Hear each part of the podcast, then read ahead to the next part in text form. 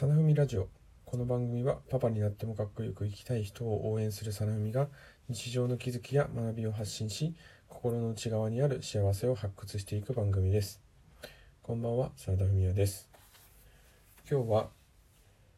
えー、子供はいずれできるようになると信じるという話をします、えー、我が娘3歳がですね、えーと本屋に行った時におもちゃコーナーのようなこうパズルとかチーク玩具が置いてあるところで遊んでいました。その中でこうパズルをしている時に「パパ私これまだできない」と一言話をしました。いやこれなかなか深い一言だなと 我が娘ながらに関心をしたんですけれどもまだできないということはいずれできるようになると本人は思っているんだと私は思いました。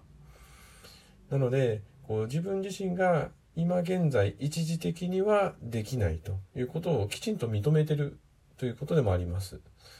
で、ともすれば、まあ親の立場で子供がね、いざ与えたそのパズルだったり、何か、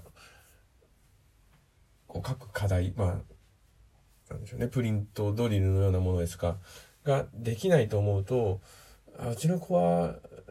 迷路ができないんだなとか、ひらがなが書けないんだなとこうできないということをそこで判断を下してしまうと思います。ただ、よくよく考えてみれば、今字がこう書け、うまく書けないとか、計算ができない、絵が描けない、線の上をうまく描けない、描けないだけ、話せないとかもそうですけれども、できないということも、今現時点ではできない。まあ、特別な場合を除いて、ある程度練習をすれば、いずれひらがなも読めるようになりますし、まあ、計算もできるようになっていくのが多いと思います。だからその特に幼児期ですと、まあ、比較をするものがなかなかなかったり、まあ、友達と比較をするのも良くないものの、親の物差しで子供ができるできないを判断するのが、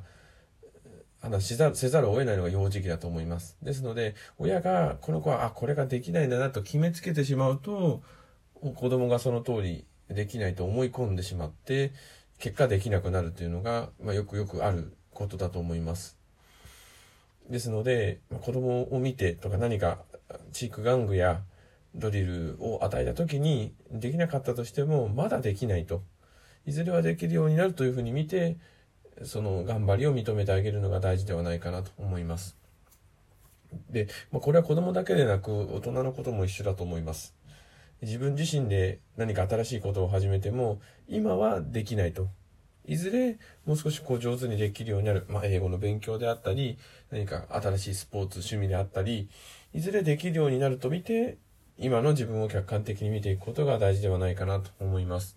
どうしてもできるできないという話になると、0か100かというふうなことで考えがちだと思いますが、その間の10、20、70、80という、その間のメモリ、測るメモリを細かく持てるようになっていくと、自分自身の成長も実感できるようになりますし、あ、今はこれこ、ここまではできるけども、ここまではできないという判断、まあ、見方ができるんではないかなと思います。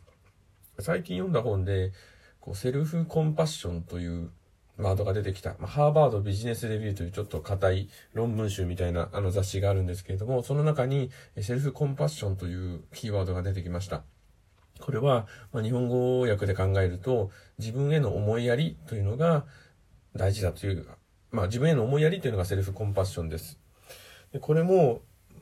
まあ自分を認めましょうとか、まあ自分の頑張り、いいところ、悪いところも含めて自分を認めましょうとか、そういう話なんですけれども、まあ一見すると自己啓発のスピリチュアルのようなものなんですが、まあ、マインドフルネスという、